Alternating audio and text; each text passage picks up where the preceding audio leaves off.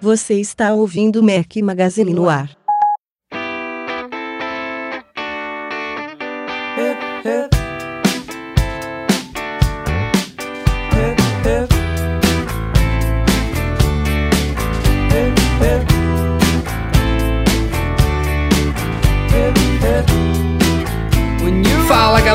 Magazine, bem-vindos ao Mac Magazine no ar número 126. Hoje é o som de Weezer, uma sugestão do Henrique Santiago. Valeu Henrique, bom dia, boa tarde, boa noite a todos. Aqui está Rafael Fishman com meu companheiro inseparável Eduardo Marques. Fala Edu, beleza? Grande Rafael, vamos a mais um podcast. Hoje trocamos um gordinho por um ex-gordinho. Michel Duarte Corrêa, seja bem-vindo novamente ao nosso podcast, beleza, Michel? Beleza. E aí, pessoal, tudo bem? Vamos lá, não dá mais para falar que eu tô fazendo uma substituição de peso, mas vou tentar cobrir a ausência do Breno. Ih, feio pro Breno, hein? Queria começar, é, a gente acabou, a gente estava aqui na, na loucura aqui para tentar fazer uma transmissão ao vivo dessa gravação aqui para os nossos queridos patrões lá do Patreon. É, a gente já enviou uma mensagem para todos aí avisando que tivemos problemas técnicos, então, mas eu queria reiterar aqui o pedido de desculpas ao pessoal do Patreon. É, este seria o primeiro podcast que a gente transmitiria ao vivo para os patrões, mas não, não rolou. Pro, pro, o Hangout Sonera está com problemas técnicos justo agora à noite. Testamos aqui de diversas formas, não aconteceu. Então. Testamos por muito tempo, né? É, quase uma. Quase não, já tem mais de uma hora aí da, da hora que a gente tinha marcado para começar. A gente insistiu, mas não rolou. É, então vamos, vamos torcer que no próximo aconteça, mas de qualquer forma o podcast está aí provavelmente no ar nesta quarta-feira, 15 de abril, é, editadinho para todo mundo, editado pelo Eduardo Garcia. E vamos que vamos, porque a pauta dessa vez, a lista de assuntos, eu acho que é a maior que já teve no podcast aqui. Não sei se vai ser o podcast mais longo, acho que não, mas em termos de assuntos de diversidade, a gente tem muito, muito, muito o que falar nessa semana, muita coisa legal. Vamos direto aos temas da semana.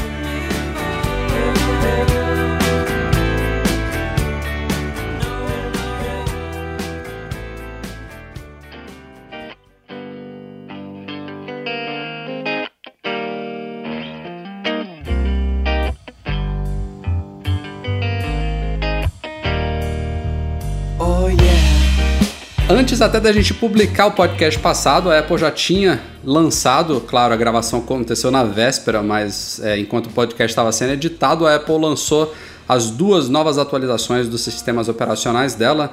Primeiro o Yosemite 10.10.3, logo depois saiu também o iOS 8.3, dois updates muito aguardados. Foram updates que, na minha opinião, saíram até antes do, do previsto. Eles estavam em testes, aí em beta. O Yosemite, a última versão beta dele, antes de ser lançado oficialmente, ele já tinha. Ele ainda tinha problemas conhecidos, né, Du? Tinha, é... tinha referente ao, à utilização do Fotos com iOS 8.1.3, se eu não me engano. Pois é. E aí a gente, a gente não. A gente achava, pô, pelo menos alguma nova beta ainda deve ter aí antes dele ser liberado oficialmente. A previsão era Spring, né? Que é a primavera lá do, do hemisfério norte, ou seja, o nosso outono. Então poderia ser a qualquer momento até junho, se fosse o caso, mas a Apple surpreendeu liberou ambos aí juntos na terça-feira passada, se não me falha a memória. E são updates que realmente vieram para preencher lacunas aí, deixar os sistemas mais redondinhos. No caso do 10.10.3 no Mac tem a grande novidade que foi o aplicativo Fotos, é, gerando opiniões paradoxais, digamos assim, muita gente gostando, outros falando que o que estava bom não deveria ter sido mexido, enfim. E o iOS 8.3, especialmente para brasileiros, tem a grande novidade que é a Siri em português. O que, que tá achando dos updates aí, Edu? Cara, começando pelo iOS 8.3, eu tô contigo. Esperava que fosse sair antes do lançamento do Watch, até por conta da Siri, né? Que, pô, tem tudo a ver com relógio. Mas esperava isso lá para a semana do dia 24, não para agora. Foi uma surpresa boa. Estou usando bastante assim, a Siri, até para ficar testando mesmo, enfim, para ver se o recurso funciona bem. E estou gostando, cara. Estou achando bem legal. É, a minha experiência de usar ele com ela com fone de ouvido está sendo muito boa. Para enviar mensagem, para criar lembrete, para fazer ligação, estou curtindo muito. É, e o OS 10, 10.10.3, eu tive ainda pouca oportunidade de ficar brincando com fotos. Já abri, óbvio, já fiz a migração da minha biblioteca do iPhoto para ele, mas brincar mesmo assim, eu realmente brinquei pouco. E, mas no geral, acho que vou que vou curtir o, a troca. Assim, o iPhoto para mim estava muito pesado, muito Tava muito difícil já de abrir ele e mesmo com o Mac Retina novo, enfim, com SSD, com tudo na teoria funcionando perfeito para o aplicativo rodar, que é uma beleza. Acho que eu já estou com uma biblioteca relativamente grande de fotos, então ele ficava muito travadão. E o Fotos, pelo pouco que eu brinquei, ele já está mais fluido, assim, ele já está mais rápido.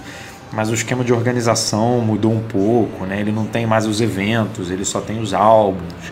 Então eu estou tendo meio que reorganizar a minha biblioteca de uma forma que eu me entenda novamente com ela. E, e até por isso acho que eu estou evitando um pouco abrir ele é, nessas semanas que a gente está tendo um, um, trabalho mais intenso aí no site. Vou esperar as coisas darem uma acalmada para eu poder brincar melhor. Mas no geral estou gostando. Eu também. Aqueles bugs todos que me incomodavam, né? Tinha no Yosemite tinha aquelas janelas de abrir e salvar que aumentavam indefinidamente, cada vez que você abria uma, ela aumentava um pouquinho a altura delas. Isso foi praticamente resolvido em todo o sistema. Eu só estou notando aqui que ainda continua acontecendo no Photoshop, não sei porquê. É, e no iOS tinha aquela questão da App Store, que atualiza os aplicativos pelo iTunes, e agora, quando está tudo atualizadinho, ele mostra realmente que não tem nenhum update ah, disponível. É, esse para mim continua. É estranho isso, né, é, cara? É, tanto esse quanto aquele do iPad que a gente sempre comenta também do da busca. Esse, você... daí eu, esse daí eu acho que a Apple nem considera um bug. é, deve ser um, um, feature, né? Tipo, você faz a busca e ela fica lá eternamente. Exatamente. Mas tá bacana, tá bacana. A gente daqui a pouco vai falar também, tá, tá seguindo a pauta aí o beta do iOS 8.4, já, já a gente fala sobre isso. E você, Misha, o que, que você achou dos updates aí? Cara, eu já tô usando ele desde, o, desde os betas, né? Então, o Michel é cobaia também, né? É, eu sou cobaia, eu tô usando desde os betas, diga-se de passagem, um dos melhores betas que eu já usei em toda essa fase de Apple desde o 6 é, os melhores betas que eu já vi tanto pro tanto pro pro Mac quanto pro, pro iPhone. É, então não sei eu não senti tanta diferença nessa última agora porque os últimos betas já estavam muito bons já estavam rápidos eu acho que foi é, até igual né? Eu acho que o se eu não me engano, a compilação de um deles, não sei se foi do iOS ou do OS 10, foi exatamente a mesma. Tem certeza? É, eu, é, eu vi alguém comentando isso. Que... É, eu vi alguém comentando, mas eu acho que depois se corrigiram, acho. Eu... É, não, mas eu, eu recebi update. Depois da última beta, mesmo assim, eu ainda recebi update. Então, teve uma atualizaçãozinha. É, e eu, eu tava falando da parte de fotos, cara, uma coisa que tá acontecendo, eu não parei para estudar exatamente o que, que é, mas para mim, eu tenho dois, eu ando com dois iPhones, um com a linha do trabalho, outra com a linha pessoal e o, e o próprio e o Mac. Uma coisa que está acontecendo é meio natural agora para mim, eu nem lembro mais em que telefone que eu bati a foto, porque tá tudo acontecendo tão rápido, ele já está migrando tão rápido as fotos para outra biblioteca. Tá, sim, tá, para mim esse, esse ponto está cada vez melhor, viu? No, é, eu, eu não tô usando. últimas migrações. Eu Apesar também, do, eu você também, tá usando, Rafa? Não, eu, eu tô mais ou menos na mesma que, a, que, que você. É, abri, importei, dei uma testada rápida, mas pouco estou usando. É, primeiro, exatamente pela correria que a gente está tendo nessas últimas duas semanas, o mundo Apple está movimentado. Uhum. Segundo, porque essa união aí que o Michel citou agora, é, meio que bagunçou minha biblioteca. Porque, porra, era as coisas estavam separadinhas, agora tá tudo bagunçado. Enfim, eu vou Você separava que... o quê? Você separava foto tirada com a Eu, eu não sou usuário do, iPhone. Do, é, as câmeras, as fotos já de câmera uma, o, o iPhoto tinha algumas outras coisas temporárias e minhas fotos que eu tiro com minha DSLR, elas estão no Lightroom. Então essas não estão misturadas. Mas de resto, ainda tinha do iPad também. Então, enfim, tá tá, tá bem embolado lá, eu preciso dar uma organizada. E contar também aqui uma, uma, outra experiência que eu tive com fotos, que foi no MacBook Air da minha esposa. É, ela, quando abriu a primeira vez, a gente foi importar as fotos é, do, do iPhoto e, como é um Air de 128 GB, ela acabou o espaço no meio do processo. Então, deu um erro lá, a gente teve que reiniciar o processo. Só que aí eu não sei se é um bug do aplicativo, enfim, o que aconteceu, não sei se eu também fiz alguma coisa de errado. O fato é que ele já tinha configurado a biblioteca original do Fotos para a conta do iCloud dela. Então, hum. ele parou a importação do iPhoto, mas puxou toda a fototeca do iCloud. Beleza. Aí eu olhei, depois liberei espaço, falei, agora eu preciso importar na biblioteca do Fotos a antiga biblioteca do iPhoto. Não tem essa opção. Então eu tive que abrir a biblioteca do iPhoto como uma nova fototeca do Fotos. E aí depois eu esperava que tivesse alguma forma de mesclar as duas, não tem também. Então não parei ainda para quebrar a cabeça, isso aí foi uma meia horinha lá de, de tentativas que eu fiz no Mac dela, mas agora ela está com duas, duas bibliotecas separadas do Fotos, uma com a coisa do iCloud e a outra com as fotos do iPhoto, então tá uma porcaria. E pelo pouco que eu já vi sobre o problema, não é tão fácil de resolver. É, também acho que você vai penar é. aí para poder juntar isso aí. Pois é. Não, é, tá, tá, muito confuso. O pessoal tá assim, de verdade. Tá, é que no meu caso a experiência foi boa porque eu tiro às vezes foto com. Às vezes eu saio com um telefone, às vezes eu saio com outro. Como eu não tinha essa separação que o Rafa tinha, é, que tem aí. Pra mim foi bom, porque já preciso de uma foto que eu tirei um screenshot às vezes, não foi nem foto que eu tirei, mas um screenshot que está numa biblioteca, às vezes eu troco de telefone, eu precisava dessa referência, eu preciso dessa referência estar tá lá. Então no meu caso foi positivo. Mas todas as fotos que eu importei via pelo, pelo computador também estão lá nos meus telefones Mas agora. Isso, Ainda bem que meu telefone é grande, isso né? da, da mesma forma que é uma coisa legal, uma coisa ruim também. Porque, por exemplo, eu, eu faço diferente do Rafa. Eu tenho uma biblioteca só para as minhas fotos, seja ela tirada com iPhone, com iPhone ou com a minha DSLR. Então, a minha biblioteca é simplesmente gigante. A minha, a minha única biblioteca é gigante. Então, eu nem ativei o fototeca do iCloud, porque vou, senão vou ter que comprar o plano lá de 500 GB e eu não, não tô afim de fazer isso agora. Então. Ah, eu comprei o de 200. Então eu tô, por enquanto, é, sem esse recurso aí que quando eu ativar, eu acho que vai demorar um, um mês e meio para poder subir tudo. é, eu acho que é por isso que eu não tô tendo problema, então, porque eu tô com a de. Eu já tô com a de, se não me engano, é de 200. É, eu tenho de 200 é. também. E aí na, não tive reclamações ainda por questão de espaço. Acho que talvez é, quando eu, eu tiver. Se eu não me engano, eu tenho uns 190, isso. 190 e pouco de foto. Então, quer dizer, 200 para mim não vai adiantar, porque se somar isso, mais os meus e-mails, mais os, o iCloud Drive, mais, já deve estar em 200, já ia dar mais de 200. É, então, já vai ter que pular por Gmail também. É, aí eu não, não tô afim de desembolsar essa grana, não. A gente já falou bastante da Apple Store do Morumbi, já tinha mostrado no site os tapumes lá, mostrando que a inauguração estava próxima e a Apple surpreendeu. É, a gente tinha colocado a estimativa aí que poderia abrir ainda no finalzinho de abril, achávamos que seria lá para o dia 25, que é um sábado, né, como normalmente ocorrem essas inaugurações, e a Apple marcou para uma semana antes do nosso dia mais otimista. Então a inauguração vai ocorrer no dia 18, este próximo sábado agora, e estaremos em peso lá, literalmente em peso, Mac Magazine. Eu, Edu. Juntando todo mundo deve dar uns bons quilos mesmo. É, uns. Ou oh, dá umas arrobas. Talvez dê, dê mais de tonelada, hein? eu tô indo de Salvador, o Edu tá indo do Rio, tem uma galera de São Paulo, o Michel vai estar tá por lá, o Marcelo talvez vá de Brasília, tem o Leonardo, tem o Silvio, tem quem mais? Tá me lembrando aí? O André lá da loja, enfim, deve. O Breno. O, o Breno, claro, enfim. Deve reunir uma galera boa aí do Mac Magazine, da inauguração. É, muita gente. É, e por enquanto, vale notar aqui e repetir, a gente já falou lá no site, tem duas particularidades. Uma é um passarinho falou pra gente que pode ser que tenha alguns watches lá pra galera ver. Não sei se para experimentar, mas pelo menos ver. É, talvez numa daquelas vitrines lá. É, aquela vidro, galera babando em cima daquele vidro, né? Imagina. Mas assim, nada confirmado, isso aí é uma fonte nossa que já se mostrou confiável ano passado. Vamos torcer que sim, a gente está doido para ver o, o, o, mais novo gadget da Apple. A outra informação diz respeito à fila, né? É, a gente também estava lá no Village Mall, né? No, no comecinho do ano passado, quando a loja foi aberta, lá no Rio de Janeiro. E o Village Mall é um, é um shopping afastado, é um shopping grande, né, espaçoso, tem um salão lá de convenções e tudo mais. Então a fila começou na noite da véspera, né, na noite da sexta-feira. É, teve uma certa hora que o shopping já estava fechado, que eles remanejaram todo mundo, fez uma organização lá da fila, da galera que estava lá dentro, que eram algumas dezenas de pessoas, para esse salão de convenções e a gente passou a madrugada lá, todo mundo bagunçando e tudo mais. Na manhãzinha, de manhãzinha, eles até serviram alguns petiscos, alguns salgadinhos lá para a galera. Voltamos para frente da loja da Apple e um certo tempo depois eles abriram a porta do shopping para a fila de fato se formar e só umas duas horas depois, enfim, que chegou a hora da inauguração de fato que o shopping abriu, que se não me engano deve ter sido nas mesmas 10 horas da manhã que vai ser essa do Morumbi. Uh, o detalhe é que a gente conversou já com a assessoria do Morumbi e a priori não vai ter essa possibilidade de virar à noite lá dentro. Primeiro porque o Morumbi é bem lá no meio do burburinho lá da, da, do centro comercial de São Paulo, segundo que eles não teriam uma estrutura dessa para abrigar o pessoal. Teve gente já falando lá nos comentários do site que poderia ser no próprio átrio, né? Ali bem perto de onde é a loja da Apple, mas até o momento a gente não tem essa confirmação. Pode ser que amanhã, quinta-feira, a gente tenha alguma mudança nesses planos. Mas Aí, a priori. Vamos combinar, né, Rafa? Que aquilo que aconteceu no Village Mall é bem atípico, né? É, ativo. Não costuma acontecer em É, nenhum lugar do mundo. Exatamente, shopping é. abrir um espaço para a galera poder ficar de madrugada. Exatamente. E também, vamos Então, lá, né, é- pessoal? Não tem necessidade. Não, disso. exatamente, nenhum. Vamos, vamos todo mundo combinar aqui. A gente chega umas 8 da manhã lá, que tá ótimo.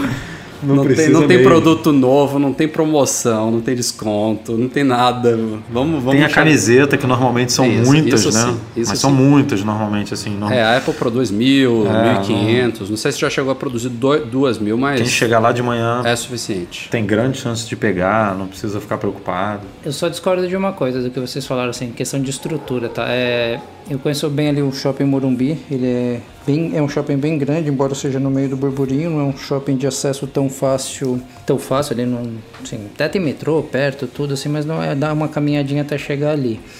É, teria uma estrutura de restaurante, porque lançamentos de produto, lá tem lojas de operadoras, então quando tem aqueles lançamentos à meia-noite, que nunca começa exatamente à meia-noite, começa mais tarde, vai até du- duas, três, quatro da manhã. Então eles montam, eles só fecham algumas áreas do shopping para que o pessoal não fique andando pelo shopping inteiro, que aí sim eu concordo que seria difícil monitorar, mas se conseguisse fechar um bloco ou outro, daria para daria para atender ou formar uma fila. eh, A área de, a área de alimentação é bacana nesse shopping. Quem até quisesse ganhar uma grana extra, alguma coisa, de ficasse uma, uma loja aberta, lá já conseguiria.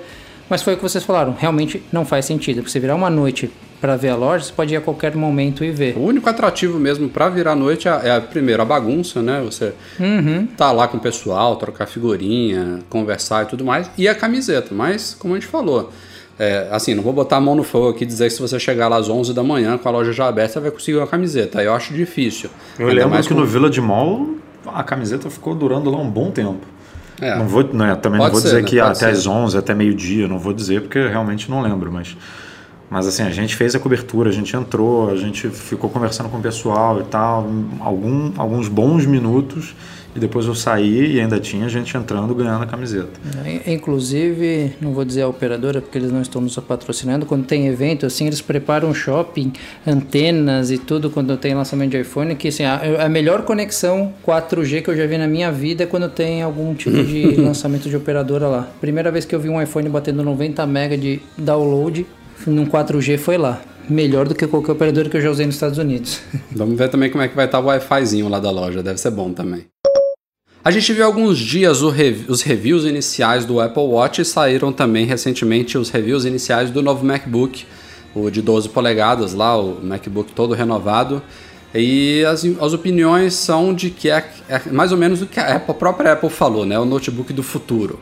É, era uma coisa, é são opiniões que eu diria são tanto óbvias sobre a máquina, uma máquina que, que realmente não atende a um público talvez muito específico hoje em dia, talvez um pessoal que é, prioriza muito portabilidade, né, ao máximo, quer uma máquina super fina, super leve e que não precisa de conectividade, né, porque ela não só tem apenas uma porta, como ainda é uma porta que tem uma conexão diferente de todos os cabos e adaptadores que a gente tem hoje em dia, que é o USB tipo C, que é uma porta do futuro, é uma porta excelente, Ela flexível. ela tem a mesma quantidade de, de conectores do que o iPhone, né, cara? Tipo, uma Imagina. porta e um- uma entrada para microfone, Lembrando que é, é, é- é a mesma porta que você vai usar, inclusive, para recarregar a máquina. Então, se ela está ligada na tomada, se você não estiver usando um adaptadorzinho, alguma coisa do tipo, você não tem nem como ligar o seu iPhone no Mac ou então qualquer outra coisa.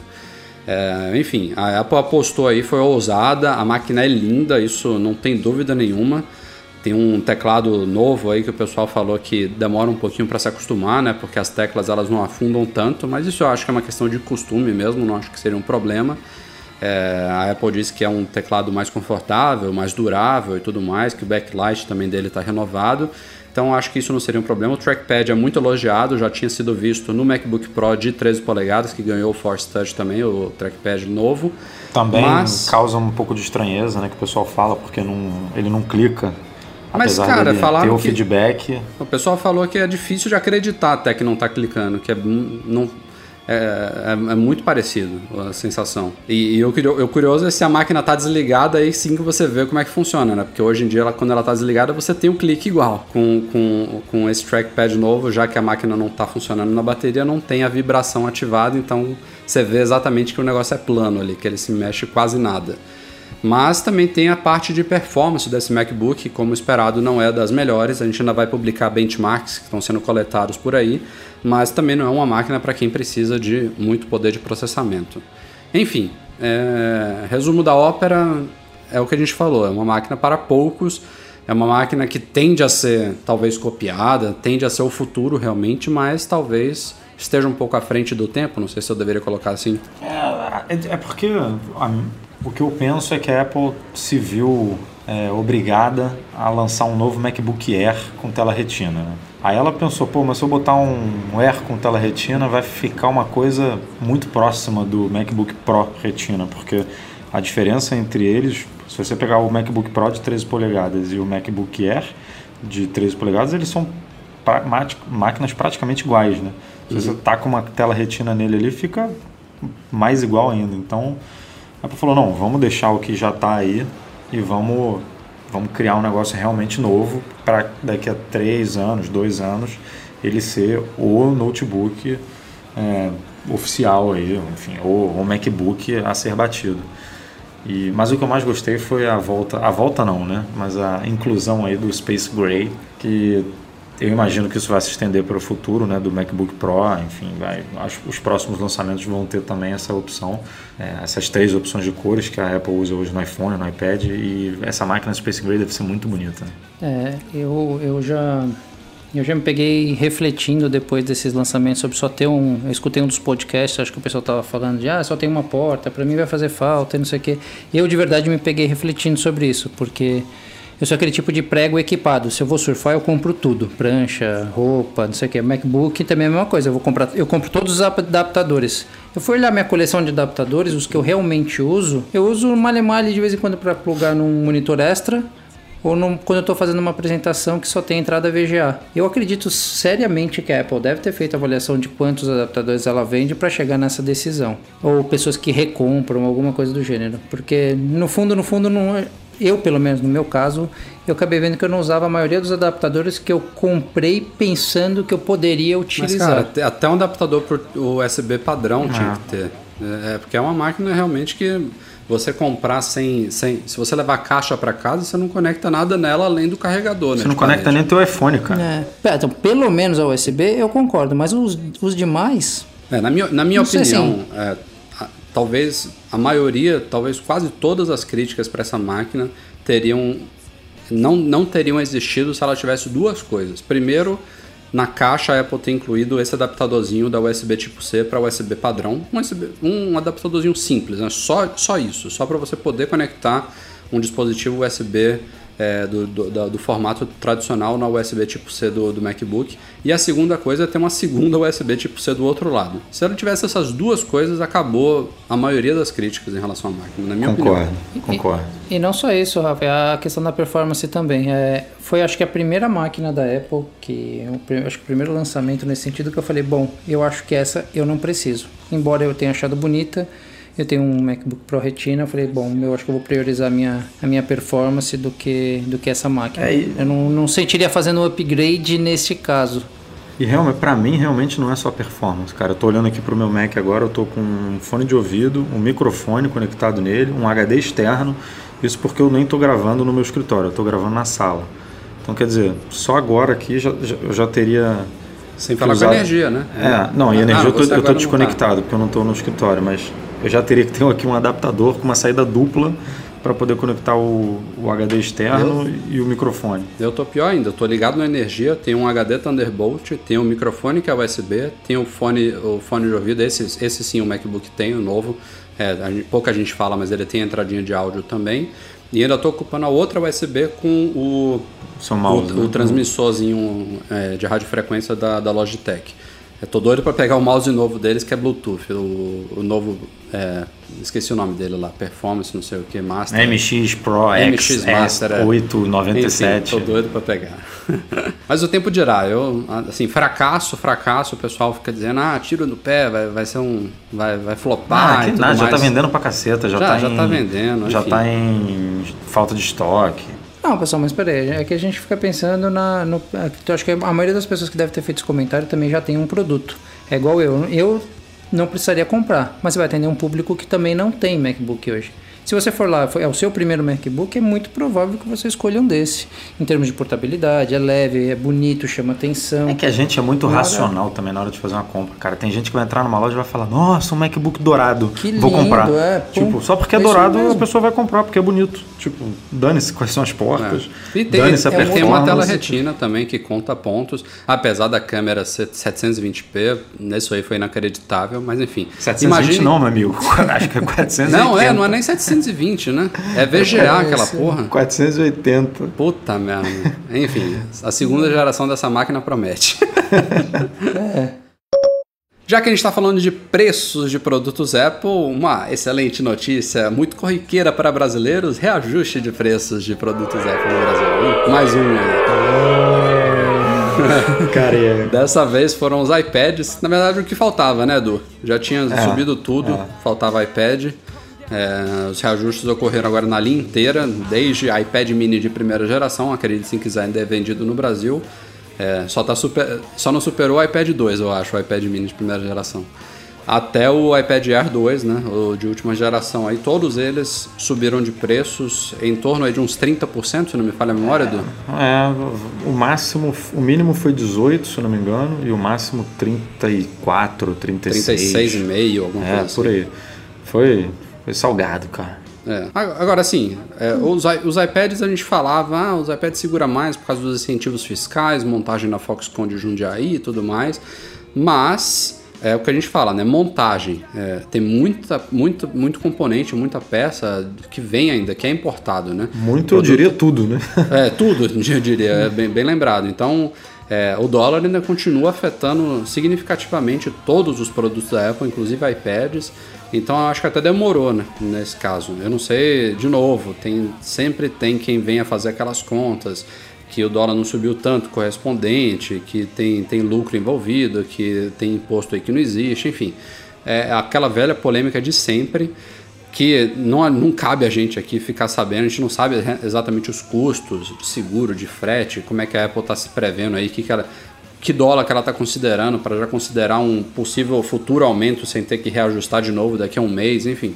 Tem muitos fatores é, envolvidos. A única coisa que pega mesmo é de ela não costumar reduzir os preços imediatamente quando o dólar cai, né? Que devia ser o caminho normal. Que já teve, já teve redução assim, já teve, mas demora muito mais do que quando o dólar sobe.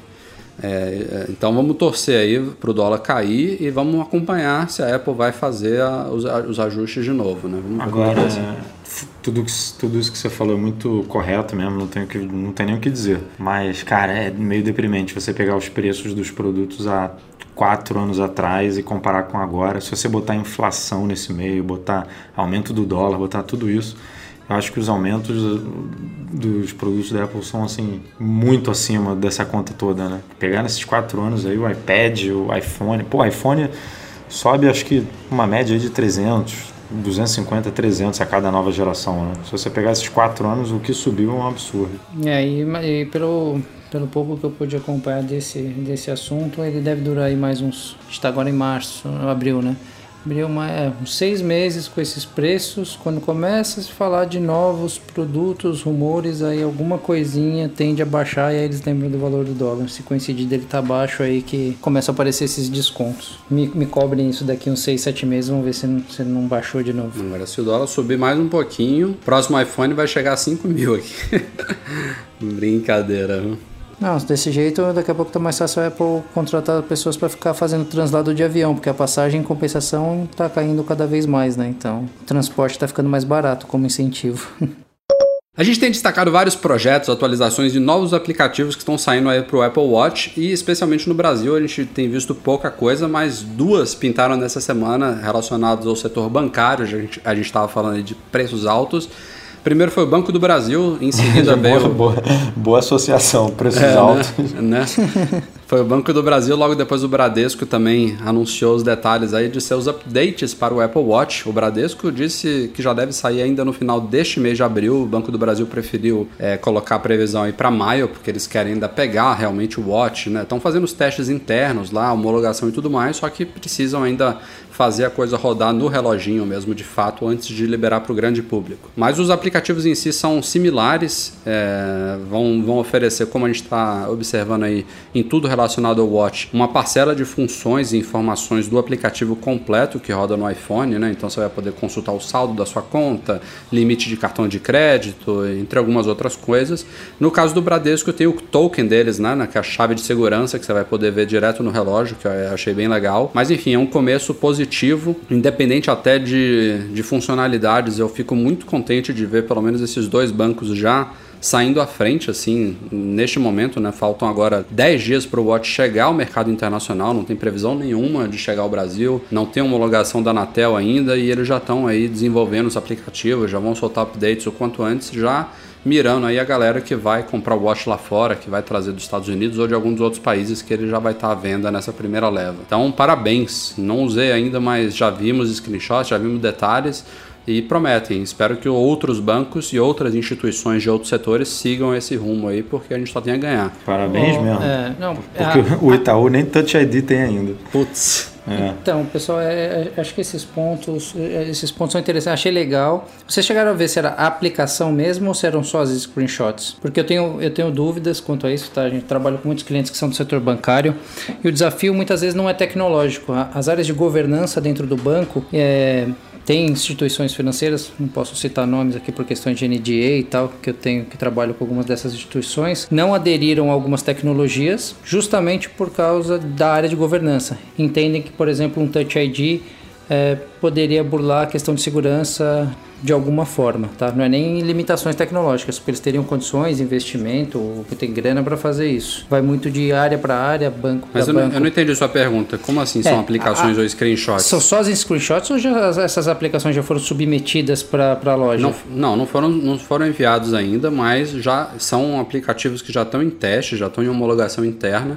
É, a Como gente falei aqui, o com os Bradesco. desenvolvedores, né? É, o Bradesco pretende lançar já o update no final de abril e o Banco do Brasil ele vai fazer os testes ainda com relógios é, antes de liberar para o público no começo de maio, provavelmente. É. Mas já são, já são screenshots reais, assim, do aplicativo rodando no, simu- no simulador lá, do, do Xcode. Não, porque eu acho legal, porque assim, uma, uma, questão de segurança nesse caso, é porque se o aplicativo da, do celular, de, acho que é da maioria dos bancos aí, você não vê saldo sem ter logado. Então, de alguma forma, o Watch tem condições de gravar as informações e tá consultando o saldo direto, porque você não vai entrar informações de, de conta e senha pelo relógio. E também não ficaria muito viável toda hora você que quiser consultar no relógio ter que ir lá no aplicativo e logar. Então, de alguma forma, deve ter outras medidas de segurança para contornar isso. É, isso foi um, foi um bom ponto que você colocou agora. Eu vou até tentar me informar sobre esses detalhes, mas é, a gente tem a, a base do Apple Pay né, como referência. O, o Watch, ele, quando, quando ele é colocado no braço da pessoa,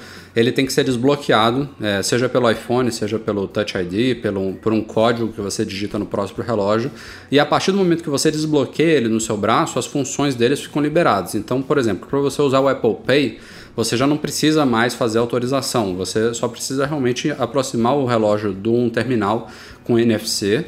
E aí você, ah, ah, realmente agora não me lembro se você aperta alguma coisa no relógio ou se você só aproxima e espera um pouquinho, mas o fato é que é, ele já está liberado, ele já está desbloqueado. E a Apple, o mecanismo de segurança que ela implementou nele é você tirar o relógio do braço. Então se alguém arranca o relógio do seu braço ou se você mesmo tira, ele automaticamente se bloqueia. Ele usa um sensor lá de proximidade com a pele, provavelmente o mesmo, a mesma tecnologia que faz o, medi- o- o medimento de batimento cardíaco, para bloquear o relógio. Então eu realmente não sei se tem API para isso, se os bancos já estão explorando essa função.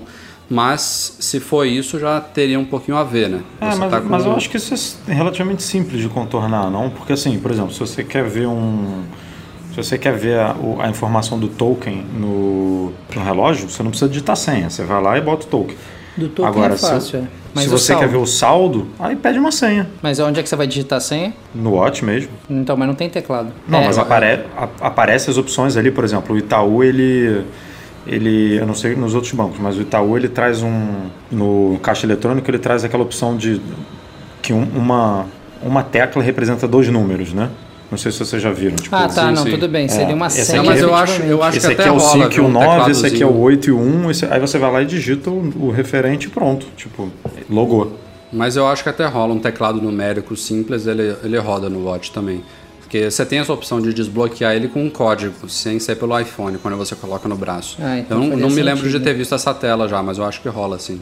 Vai ser um bom tema pra gente explorar, porque foi o que eu falei. Como eu tenho envolvimento com essas, com essas, algumas dessas instituições financeiras, es- esses pontos são realmente barram muito com a área de segurança. Então, algumas delas, como eu falei, Touch ID não, não se aplica por causa disso. É estratégia, estratégia de governança, ou se adaptar, ou mudança da cabeça interna do banco, que é- tem, tem resquícios muito antigos relacionados à segurança, medo da tecnologia. Vamos ver o que os outros vão fazer primeiro. Mas o Bradesco é sempre inovador. Ele foi o primeiro, se não me falha a memória, que foi o primeiro, por exemplo, a fazer uma aplicação para o Google Glass. Independente se ia vingar ou não, ele já foi lá na frente e fez. Ninguém pode tirar do mérito deles de terem sido o primeiro. Boa ou ruim, eles estão apostando de vez em quando nisso. É, o Banco do Brasil também está mandando muito bem. Não sei se foi o primeiro, mas estava entre os primeiros a implementar, por exemplo, o Touch ID, que foi uma das novidades recentes aí também, É. que alguns, como o Edu colocou, ainda nem colocar, nem implementaram depois de meses, né? Cara, e é E tão tá fácil rolando. fazer o Touch ID. Sério. Ah, é uma, é uma API tranquila, né? Simples, simples, simples, simples.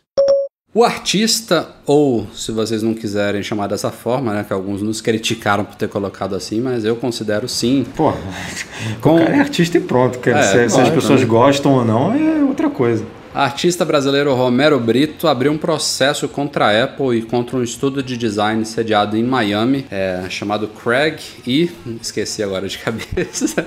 Eu não- já já Eu não vou lembrar, não lembro. É, Edu, Joga, joga você a tem- bomba você pro tem- Edu, joga a bomba Você tem que estar ligado, Edu. Qua- Quais são os países? Quais são os países? Eu vou abrindo aqui o post enquanto eu falo, mas o fato é que o Romero Brito abriu um processo aí contra essas duas empresas, a Apple e esse estúdio de design que se chama Craig Carl. Pronto, abri aqui. É, é da dupla Craig Redman e Carl Meyer. É, os dois, não- eles não são americanos os dois, mas a sede da empresa é em Miami. É, justamente por, por causa daquela arte que eu imagino que vários de vocês devem ter visto, que foi exposta primeiro no site da Apple, quando ela lançou a campanha publicitária Cria Algo Novo, que em inglês é Start Something New, tem lá no site dela. É, tem várias artes aí criadas com iGadgets e tudo mais.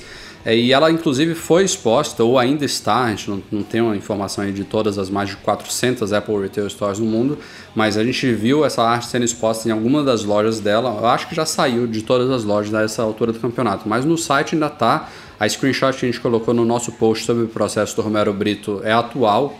É, acho que a Apple não deve ter tirado ainda de lá. E a alegação, claro, é de violação de copyright. É, ele acha que aquela arte ali criada por essa dupla é, foi totalmente inspirada nos trabalhos dele.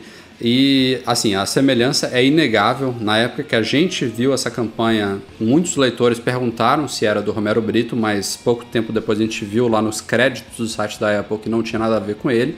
Era dessa dupla aí, Craig e Carl.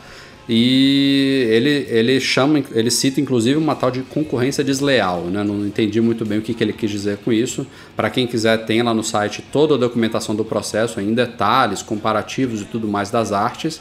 É, é muito questionável, né? Dá muito pano para manga isso aí. Tem gente que concorda, tem gente que discorda. É, É, tudo muito subjetivo, né? É Mas que é parecido pra caceta, é. é muito parecido. É parecido, se, se não me falha a memória, foi numa loja em Orlando, que em Orlando fala-se português, né? Um ou outro fala inglês lá.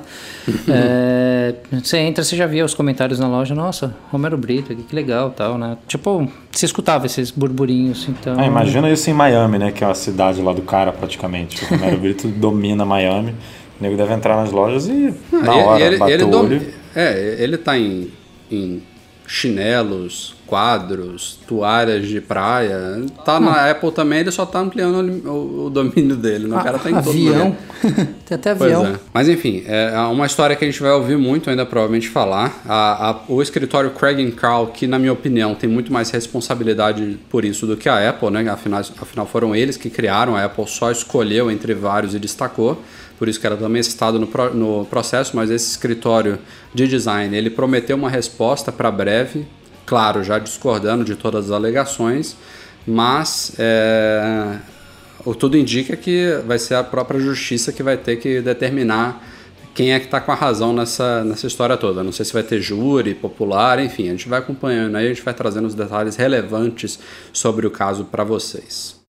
A gente falou que o iOS 8.3 foi lançado na semana passada e a Apple não perdeu tempo, confirmando rumores aí que já vem de alguns meses, vai ter sim um iOS 8.4 antes do 9. Lembrando que o 9 deve ser apresentado lá no meio do ano na WWDC, que a gente também vai falar daqui a pouquinho, novidade de hoje, 14 de abril. Mas enfim, saiu a primeira versão beta do iOS 8.4. A grande novidade também já estava nos rumores, é um aplicativo música que foi totalmente redesenhado aí. Tá com uma interface nova, tem uma série de novos recursos, entre eles um que eu uso bastante no iTunes, que é os seguintes, né, o App Next, que é a possibilidade de você montar uma playlist ali em tempo real, reordenar as faixas, apagar o que você não quiser ouvir, enfim.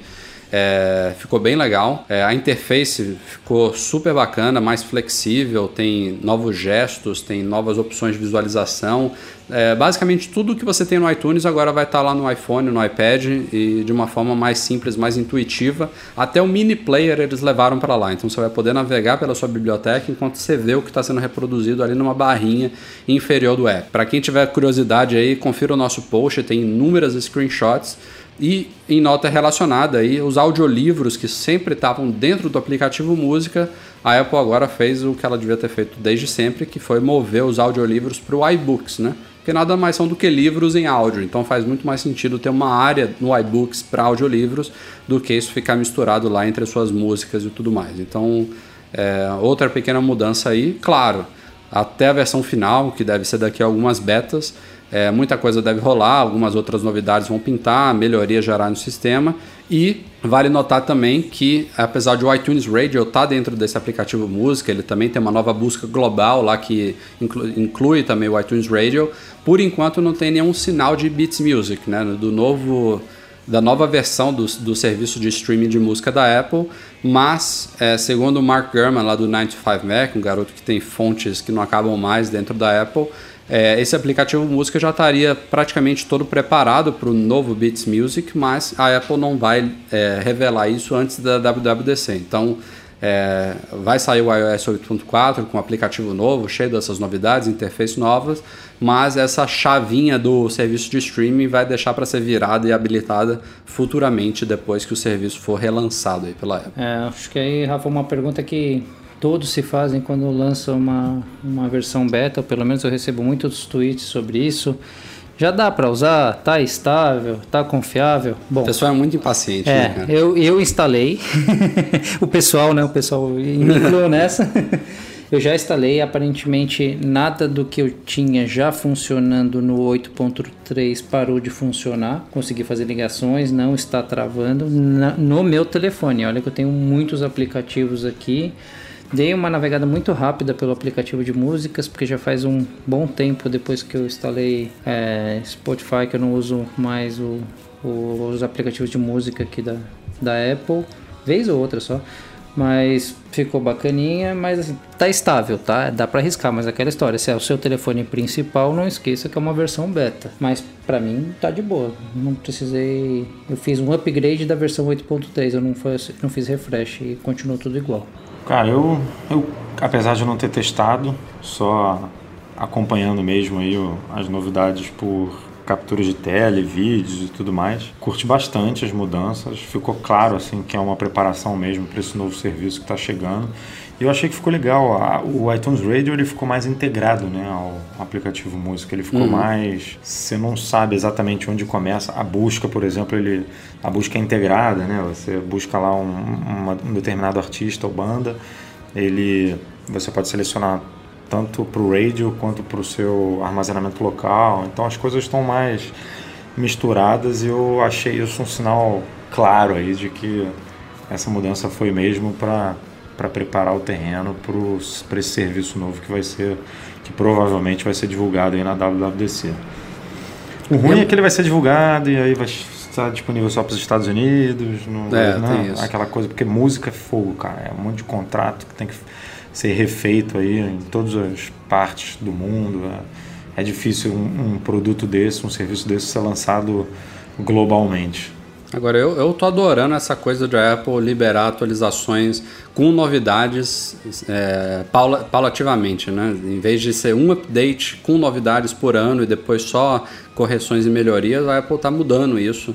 A gente está vendo aí, tanto no Yosemite quanto no iOS, a gente está vendo novidades chegando aos poucos, né? Então, quando o iOS 9 for lançado, não sei qual vai ser o foco dele, é, não tenho dúvidas que a Apple vai citar centenas de novidades, centenas de melhorias, mas é, não vai ser aquela coisa de uma vez só, né? A gente já está tá recebendo updates, a Apple está focando mais nessas coisas, está dando para testar mais, deixar mais redondinha aos poucos. Então, é, e a gente não fica também esperando um ano inteiro ou até mais por, pelas novidades para as novidades chegarem para a gente. Então isso para mim é um ponto positivo. É, mas eu entendo isso como uma, uma movimentação natural para preparar para o beta público, né? Se você não tiver esse tipo de estímulo, como é que você vai chamar as pessoas para fazer um beta público sem serem os desenvolvedores? Eu acho que é um caminho até que natural despertar essa curiosidade nas pessoas para que elas testem. Tá, pra, eu tô gostando, as versões estão vindo mais estáveis, pelo menos. É aquela versão que quebrava o telefone inteiro. É, não, não deixa de ser uma boa isca, mas a Apple também não, não tá obrigando ninguém, né? Qualquer pessoa, desenvolvedor, seja usuário comum que contribua com os testes do, do, dos sistemas operacionais vai ser muito bem-vindo, mas assim, ela não precisa inventar novidades ou implementar uma novidade desse tipo a cada update só porque agora tem um beta público. Isso foi um extra, né? É, é um extra, mas só que assim, concorda que se eu, por exemplo, do 8.3 para 8.4, se falasse para mim só tem melhorias, só tem estabili só tá deixando mais estável o sistema, não mexe tanto com, não desperta tanta curiosidade da pessoa de no dia seguinte ir lá instalar, ver o que tem de novo. É, deu uma amostrinha que pelo menos já motiva. É, é, é não sei, Rafa, eu tenho, como eu trabalhei bastante tempo com essa parte de betas públicos na 99, na, na época de American Online, esse tipo, esse tipo de. Não sei se dá para chamar de isca, mas fazer com que as pessoas instalassem logo um beta assim, viu? É, pode ser. Não, não, não sei se é intencional, mas o que você falou faz sentido total, claro. Se fosse, se ele tivesse saído só com correções de bugs, por mais que seja uma coisa bem-vinda, né? Uhum. Bota lá é, melhorias de bateria, pronto, todo mundo vai instalar. Mas é. enfim, concordo contigo. Olha, próprio, os próprios betas do do, do, do Yosemite. A maioria deles estava só foco na, no Wi-Fi, foco em não sei o que. Esse era um que natu eu que sou curioso demorava um pouco mais. Uhum. Então não sei, é, pode ser percepção, mas não, eu não represento o todo. Mas né? Anfa, vamos vamos ver o tempo.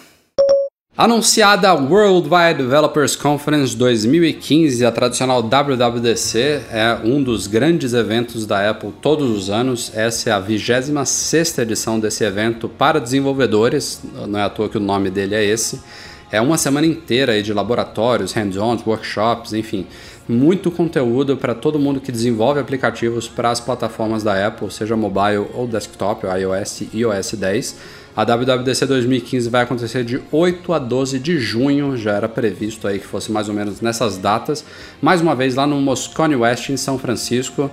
É, tem também, sempre ocorre no, durante a WWDC os Apple Design Awards, que é a premiação que a Apple dá de design para aplicativos também em todas as plataformas. E como sempre, ainda não foi confirmada, mas é óbvio que vai acontecer, a keynote de abertura no primeiro dia, no, 8, no dia 8 de junho de manhã, que é quando a Apple anuncia as novidades, né? lança a nova versão do iOS, a nova versão do OS 10, alguns hardwares também vêm por aí.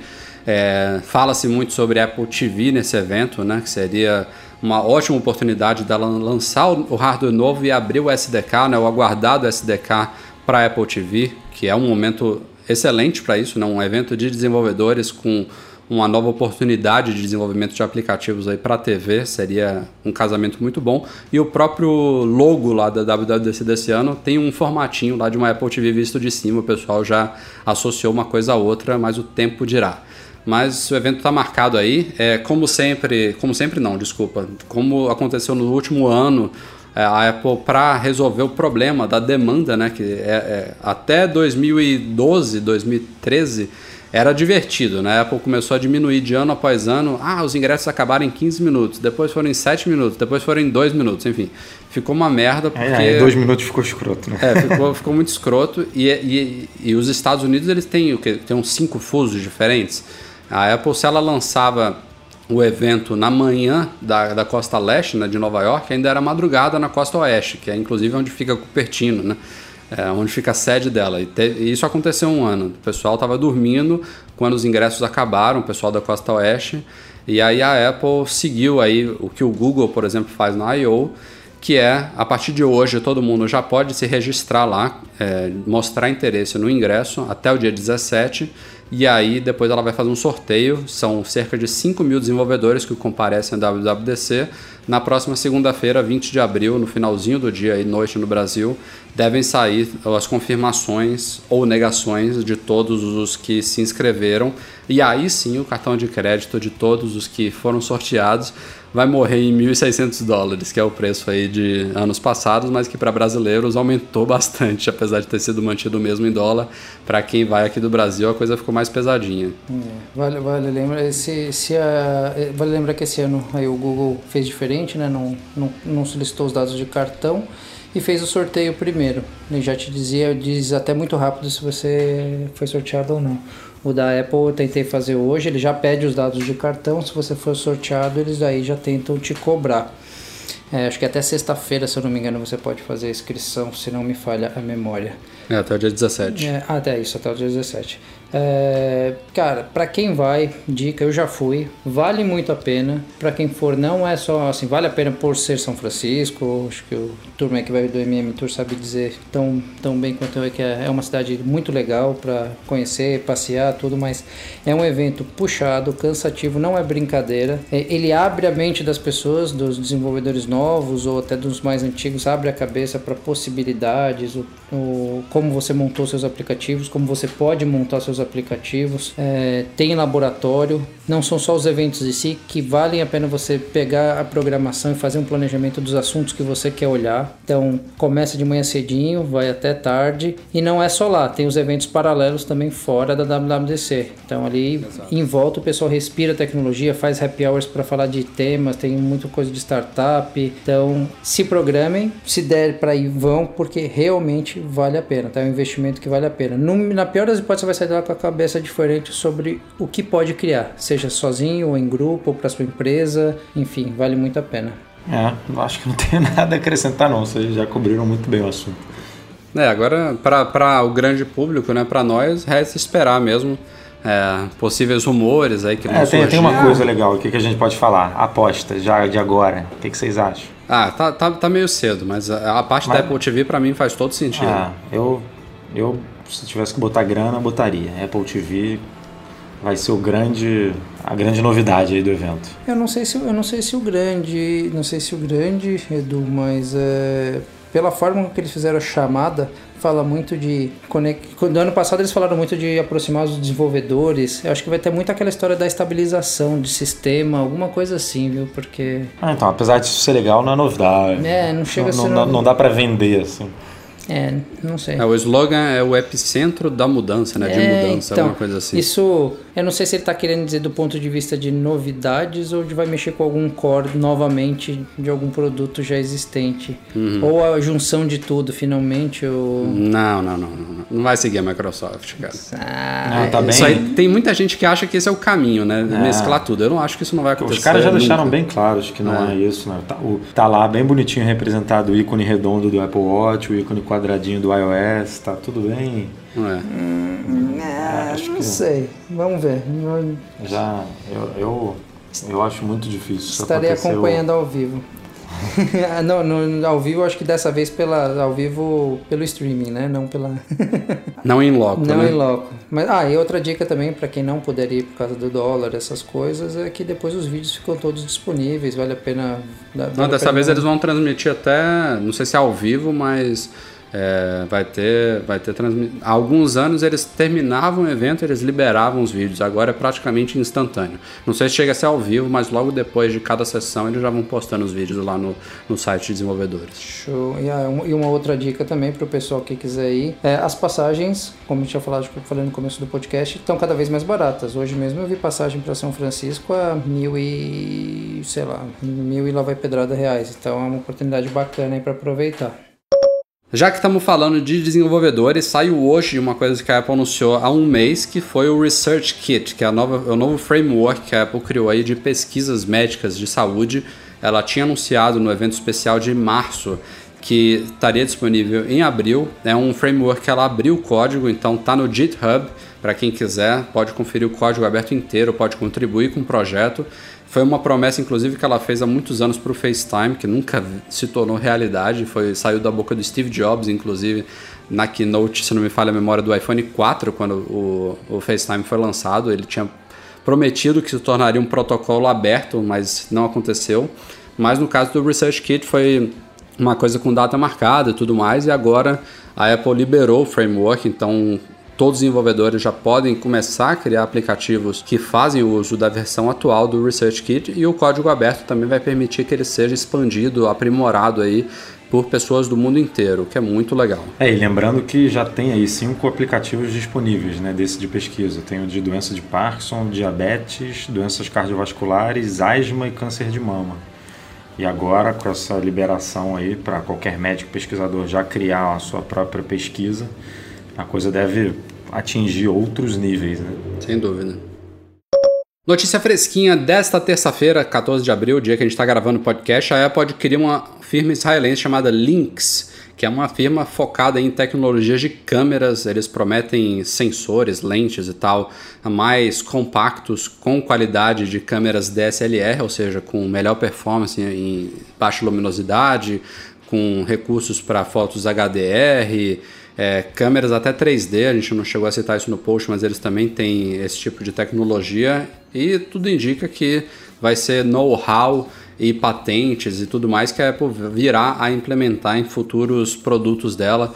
É, câmera é o que não falta na linha de produtos atual da Apple, né? Tem todos os iGadgets, tem também nos Macs a câmera iSight, então qualquer know-how aí, qualquer expertise nessa área é muito bem-vindo para os futuros produtos. E essa aquisição, por sinal, que fontes dizem, a Apple não confirma ter sido na casa dos 20 milhões de dólares, tem muito a ver com um rumor que a gente publicou no site recentemente, que fala um pouco disso, né? Fala que o iPhone, o sucessor dos iPhones atuais, né, seja 6S, 6 Plus S, sei lá como é que vai chamar esse negócio, mas falam que um dos grandes avanços, avanços de câmera a gente sempre vê, mas falam que vai ser possivelmente um dos maiores avanços que a gente já viu na câmera dos iPhones em, em todos esses anos, que equipararia a performance de uma DSLR. Isso, essas, essas comparações para mim são esdrúxulas.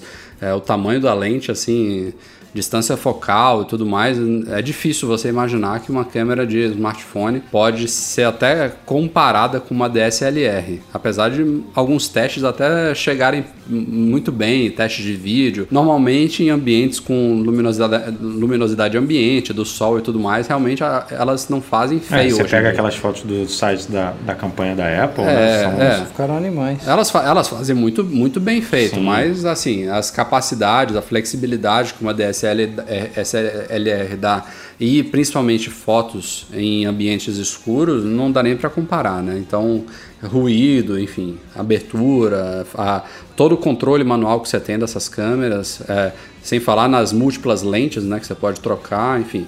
Tem, tem, muita, tem muita coisa aí. Né, nesse, Cara, se, não gosto. se eles conseguirem mudar é, se eles conseguirem melhorar a câmera frontal de uma forma com que não prejudique ah, hardware, consuma essas coisas, a gente está no, no, na era dos selfies. Então só isso já vai dar um benefício a curto prazo. Você deve estar tá desejando essa porra, né, Michel? Ah, é. não, mas agora falando sério, a Apple faz isso de sacanagem. Michel e suas Michelfes. A, a é. Apple faz isso de sacanagem, né, cara? Porque já poderia ter melhorado essa câmera há muito tempo, né?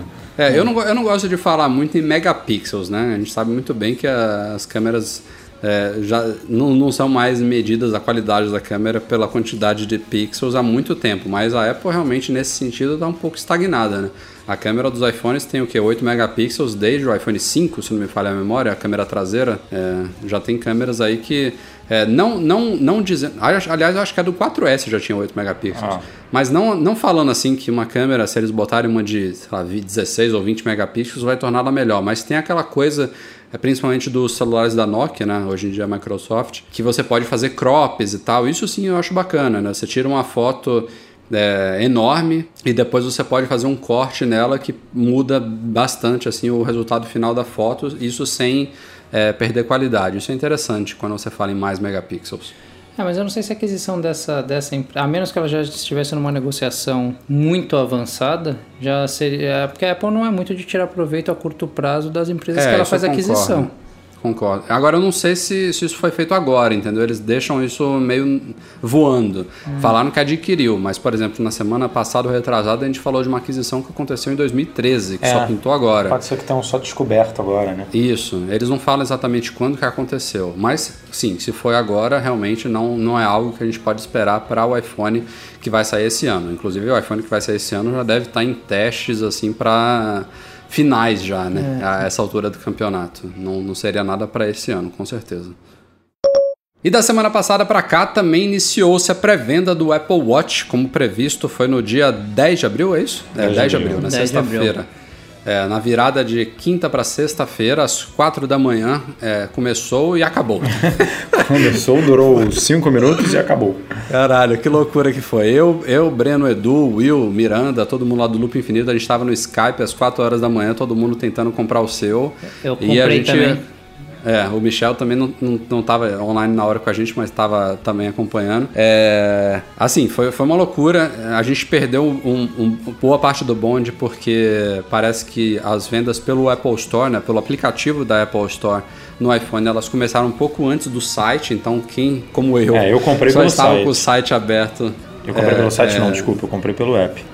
Eu, pelo app, eu, né? Eu também comprei pelo app. Quem tava com o site só aberto, acabou quando a coisa entrou, já estava meio prejudicado. Então, alguns modelos já estavam apontando 4 a 6 semanas. E em poucos minutos já se falava em junho, tinha modelos até em agosto já lá na loja. Então, assim, que há demanda há. Não tenho dúvida nenhuma que vai ser um grande sucesso. Não sei dizer exatamente quantos watches a Apple vai vender no trimestre. Espero, inclusive, que ela divulgue esse número, né? É, tinha possibilidade de ontem, na segunda-feira, ela ter divulgado números de pré-venda, mas ela não fez isso. Então agora a próxima possibilidade é que ela divulgue vendas gerais depois do primeiro final de semana do produto no mercado. Então, se ele chega ao mercado no dia 24, sexta-feira, a gente vai deixar aí o final de semana. Então, no dia 27, que é quando inclusive ela vai divulgar os resultados financeiros do último trimestre fiscal, pode ser que no dia 27 também ela fale alguma coisa sobre vendas de, em, em, termos de unidades. Vamos ver, eu espero que sim. Mas a oferta também está apertada, viu? É, é, muito modelo e não sei como é que estavam os estoques. Tem, claro, alguns países aí para ela atender nessa primeira leva que ela escolheu, se eu não me engano são uns oito ou nove países. Mas por, ma por maior que esteja a demanda, é, com certeza os estoques não estão tão flexíveis assim. Foi, foi bem rápida a coisa. Não, e além foi... de não estar tá tão flexível, pode estar tá dimensionado errado, né? Ela pode ter.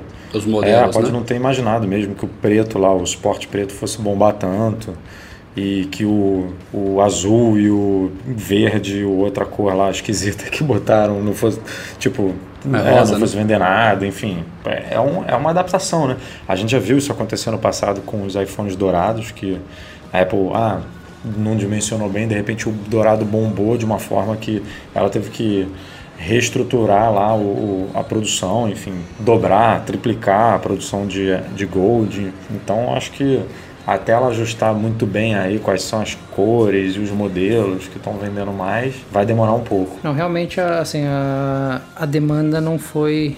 Eles estão fazendo um teste, porque o primeiro que eu comprei, a entrega ficou para junho. O segundo que eu comprei ficou para maio. O terceiro que eu comprei ficou para 24 do 4. Foi assim, o que eu comprei terceiro vai ser entregue primeiro. Uai. É, cada um, e cada um foi no modelo, né? Eu comprei cada um no é, modelo. Você, deve ter. Você foi subindo, né? O, o preço. Foi subindo de preço. Na verdade, não, o contrário. Foi o contrário.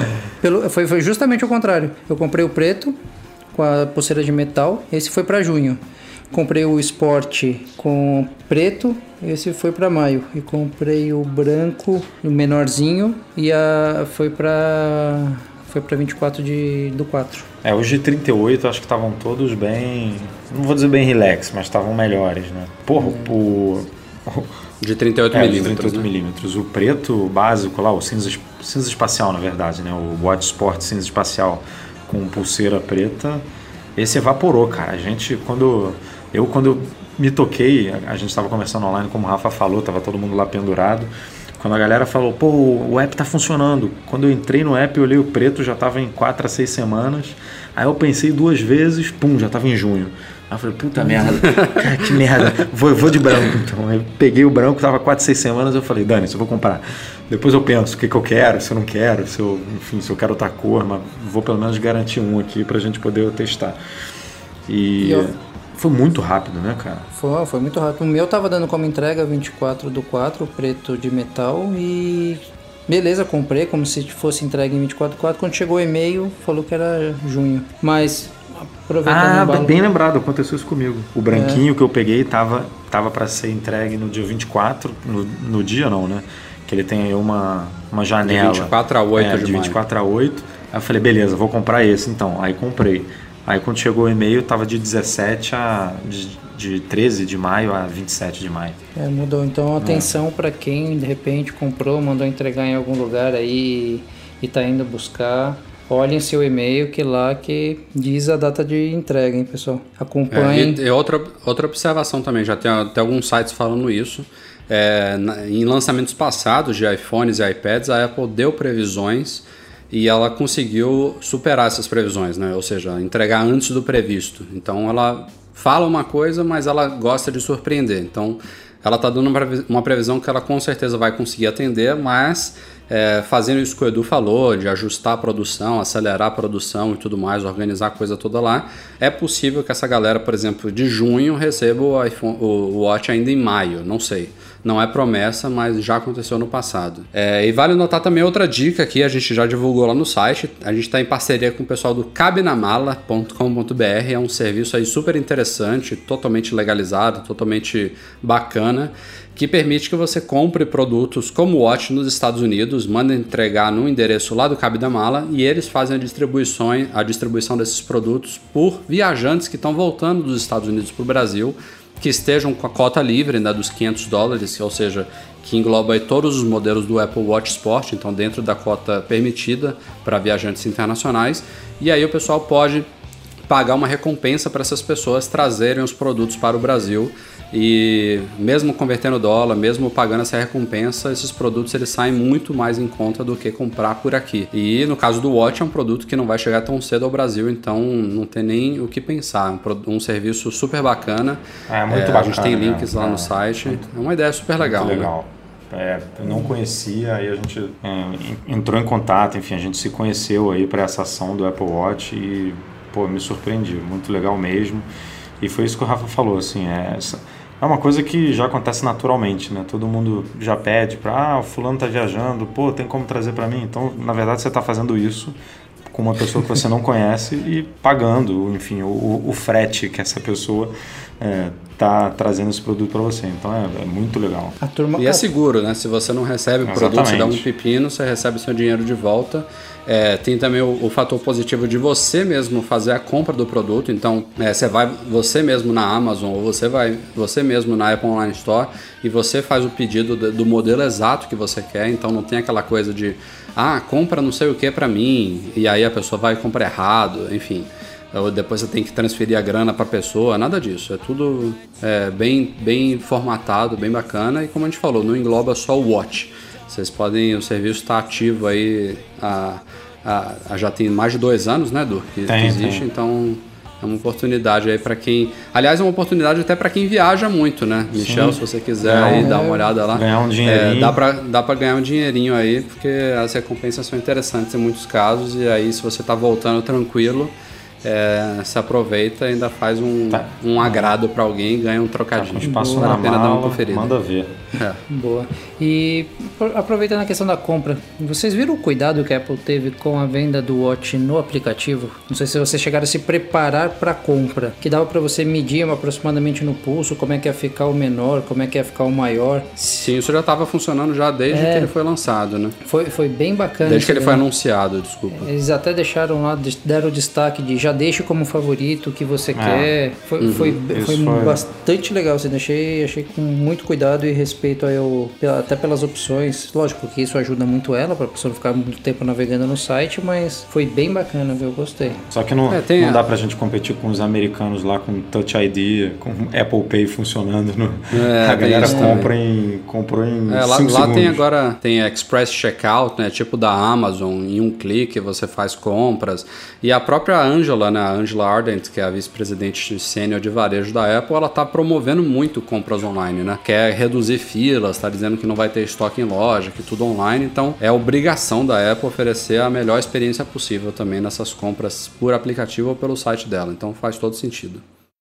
Se você, como eu, não gosta de usar case no seu iPhone, é, mas também não quer deixar ele totalmente desprotegido, a gente já oferece há bastante tempo uma série de películas na nossa loja, né, na loja.macmagazine.com.br. E nessa semana a gente relançou um produto que a gente já tinha antes, que foi aprimorado pela fabricante, que é a película com borda para os iPhones 6 e 6 Plus. Ela foi ligeiramente ajustada pela fabricante para melhorar a experiência do pessoal, que estavam algumas pessoas falando que estava com bolhas nos cantos e tudo mais, então eles relançaram esse produto, agora está perfeito, aí a gente fez testes e realmente está cumprindo o- a promessa, a expectativa. E a gente lançou também um produto super legal, que é uma nova película frontal para o iPhone 6, que tem uma borda de titânio. Ela é linda, parece uma case frontal. é, e, e ela faz também toda a proteção da tela, né? Que talvez seria a parte mais importante do aparelho, né? Muito mais do que proteger a traseira de alumínio, é você proteger a tela. Então, dois produtos show de bola aí, né, Du, que a gente disponibilizou nessa semana. Muito legal, me surpreendi com esse a case de, com a case não, né? Eu já, eu já chamo de case porque eu, eu olho para aquilo, para mim é uma case frontal e, e achei muito bacana a ideia para quem não gosta de case justamente colocar aquilo no iPhone, dar uma puta de uma proteção, enfim, não tem que se preocupar. Muito bacana mesmo. E também temos as outras películas tradicionais, temos película para iPhone de gerações passadas também, película PET, película de vidro, enfim. Dê uma navegada lá porque opções de proteção não E daqui a pouco, como sempre, mais coisas chegando, a gente está preparando aí umas novidades legais e vocês vão ver em breve. Podcast longo, mas ainda temos nossa tradicional leitura de e-mails aqui de alguns ouvintes. Selecionamos três nessa semana, começando com um feedback aí do podcast passado, vem do Robson Previato. Ele fala sobre aquela história toda de armazenamento na nuvem que também ocupa espaço no disco local. É, eu estou trazendo e-mail dele também para comentar um outro artigo que a gente publicou lá no site do Roberto Freitas, o Bat Boy, nosso colaborador aí. É, no site a gente deu a dica do O-Drive, que é um aplicativo que você instala aí no Mac e você configura dentro dele esses vários serviços de armazenamento na nuvem, tipo Google Drive, Dropbox, Box, enfim. Ele é compatível com praticamente todos eles, menos o iCloud da Apple. É, e aí você, você tem todo o controle sobre esse armazenamento local. Você pode sincar e desincar arquivos e pastas e você simplesmente navegando por eles dentro da pasta do Drive, ele vai baixando e armazenando no local. É muito legal. Uma ótima dica aí, o artigo lá do Roberto Freitas, dê uma olhada. É só escrever O Drive na nossa, na nossa busca. E o Robson, que é o nosso ouvinte, aqui ele falou do OneDrive, que é um nome parecido aí, o OneDrive é da Microsoft. Ele cita que pelo menos no PC o OneDrive tem esse esquema aí de armazenamento somente de metadados de arquivos, então você também tem a opção de no Windows é, não, não é, baixar tudo na sua máquina. Eu pessoalmente não sou usuário do OneDrive, não sei dizer se no Mac ele também funciona dessa forma, mas se tem no Windows, eu imagino que se não tem ainda no, na versão do OneDrive para Mac, é uma coisa que a Microsoft deve estar trabalhando. Não sei se você um de vocês dois sabe Ah, dizer. também não uso ele. Não, até eu instalei, mas não usei. Eu ainda uso o bom e velho É muita Google opção, Drive, né, é. hoje em dia. Nossa. Até me perco. é complicado. É, exato. Segundo e-mail desta semana do Gabriel Soria Souza, ele disse aqui que quando ele vai no menu da maçã no Mac dele, vai lá no sobre este Mac na área de armazenamento, ele vê que o gráficozinho lá de aplicativos mostra uma quantidade X de gigas ocupados, mas depois quando ele vai no Finder e manda um get info lá na pasta de aplicativos, é, a quantidade de gigas é bem menor no caso dele. Então, e no caso dele, ele, ele diz que é uma diferença absurda, de mais de 100 gigas. E como ele tem um SSD de 256, ele queria saber o que está acontecendo, por que, que tem essa discrepância. Bom, eu antes de é, quando eu selecionei essa pergunta aqui para o podcast, eu fiz esse teste aqui na minha máquina e o caminho foi inverso. No, no meu, na janelinha lá de sobre este Mac, ele mostra, se eu não me engano, 12 GB de aplicativos e quando eu fui dar um get info no, no, na pasta de aplicativos tinham 26 mais do dobro. É, eu realmente não sei, no caso do Gabriel, por que dessa discrepância. Também não parei para analisar ainda o porquê da minha. É, é difícil saber como é que a Apple cria esse gráfico lá no sobre este Mac, mas não é difícil descobrir o que, que ocupa espaço no seu Mac, Gabriel. Eu tenho um aplicativo aqui que eu uso chamado What Size. É, existem outros que fazem a mesma coisa, mas o What é muito bom. Que você vai navegando por todos o seu esquema de pastas no Mac e ele vai calculando o tamanho de cada uma das coisas, então você sabe exatamente o que está ocupando espaço e o que, que não está. Então eu, inclusive, acho mais confiável do que confiar nessa janelinha de sobre este Mac na parte de armazenamento. E aí você pode ver o que está ocupando mais espaço, o que está ocupando menos. E tem também a dica que o Edu deu essa semana, fez o review aí do Clean My Mac 3, né, Edu? Sim, que é um sim. excelente utilitário para varrer a sua máquina e te indicar é, coisas que estão pesando e que você pode limpar sem prejuízos. Não, gosto muito dele. Acho ele Eu também. Eu acho sensacional. muito bom. É, eu não gostei desse tema, porque eu fui abrir agora pra ver, eu vi que eu tenho só 90 GB livre de 500. Ah, porra, você tá, tá bem É. pra caralho, Michel. Eu acabei de limpar aqui, inclusive com o Clean My Mac, minha máquina, e neste momento eu tô com 25 GB livre. Eu tô com, não sei porquê, porque eu tava com cento e pouco, mas agora eu tô com 55. É, tem, tem uns arquivos de cache É. aí que ocupam uma, uma barbaridade que o eu- My Mac Daqui a limpa pouco eu tudo. rodo o Clima Mac e acabo com essa porra. Terceiro e último e-mail dessa semana vem do José Tenório Neto. Ele é, ouviu a leitura de e-mails do podcast 124 e ficou com uma dúvida. Ele disse que tem uma conta brasileira e uma americana na iTunes Store e quando muda de conta e tenta fazer o download de alguma coisa, aparece uma mensagem dizendo que o dispositivo vai ficar por 90 dias sem poder mudar de conta. Ele pergunta se a gente já passou por isso e se há como driblar essa restrição. Aí eu, eu driblo isso eu, com duas contas. Eu tenho uma conta brasileira e uma americana. É, Mas é exatamente essa a questão dele. Ele falou que é isso. Quando ele fica alternando entre as contas, que dá o aviso. Não, mas é alternando entre as contas ou quando ele vai comprar uma aplicação que é de outra, de outra loja que só tem na americana? Hum, ele não deixou isso claro, mas É, pode ser isso. Porque então vamos lá, que assim, se você só tem uma conta e tenta comprar um aplicativo que é de uma outra, que é de uma outra região e você tem a, e você tem a opção de trocar de região, a sua conta fica bloqueada por 90 dias. A forma com que eu uso para driblar é eu tenho uma conta brasileira e uma conta americana. Aí eu baixo as aplicações normal, é, do que eu tenho no americano na loja americana. Quando tem update, alguma coisa, ele já nem mais fica pedindo para eu entrar com a senha, porque eu entrei a primeira vez, agora quando é update ele já faz tudo automático. Mas é assim que eu faço hoje em dia. É, eu não, nem tenho muito como ajudar porque eu só tenho uma conta americana e, e é isso. Nunca, nunca vi essa mensagem. É, aqui eu já vi isso, mas tinha a ver, se eu não me engano, com downloads automáticos de aplicativo, alguma coisa relacionada a você. é, quando você baixa um aplicativo no Mac, ele automaticamente baixa no iPhone, e aí se você tem mais de uma conta, realmente dá um conflito nessa história toda. Não, isso é comum quando, quando acontece, por exemplo, ele tá logado com a conta dele e ela tá apontada para o Brasil. Ele recebe o link de alguém de um aplicativo que só tem na loja americana. Quando ele vai, tem, quando ele é direcionado via site, como, como a gente publica lá, por exemplo, sei lá, o, o Papers, eu acho que é do Facebook, só tem na loja americana. Sim. Quando você vai entrar, ele fala que você tem que alternar para a loja ameri- americana. Isso. Então acho que deve ser nessa situação que ele tá, que ele tá, deve estar se esbarrando.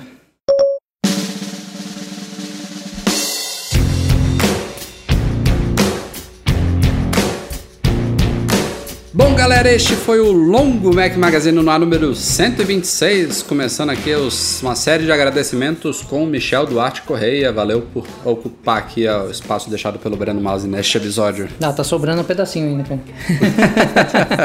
Não, brincadeira. Ah, o Breno aí faz falta nesses podcasts, mas espero ter suprido alguma, um pouquinho aí da, do espaço que ele, que ele deixou.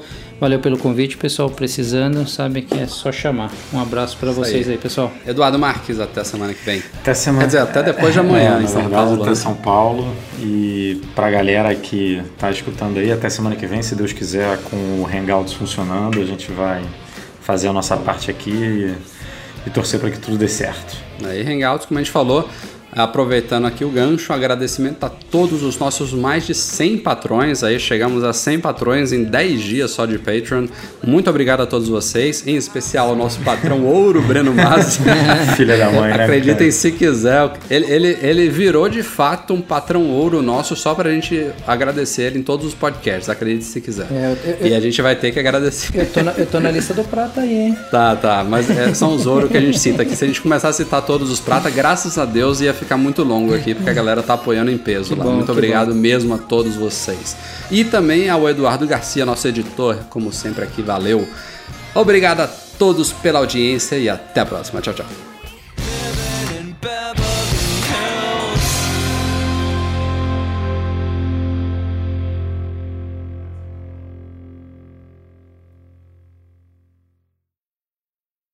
A gente tem destacado vários projetos, atualizações e tudo mais que estão sendo. Peraí, vou, vou repetir isso aí. Ainda bem que não tá ao vivo. A gente tem. Os patrons aí. A gente tem destacado vários projetos e atualizações e novos. no- Porra! Que merda, cara. Não- vou, vou, vou, vou mudar aqui o início dessa pauta, peraí. Não, não, não tenho como falar, começar diferente. Peraí.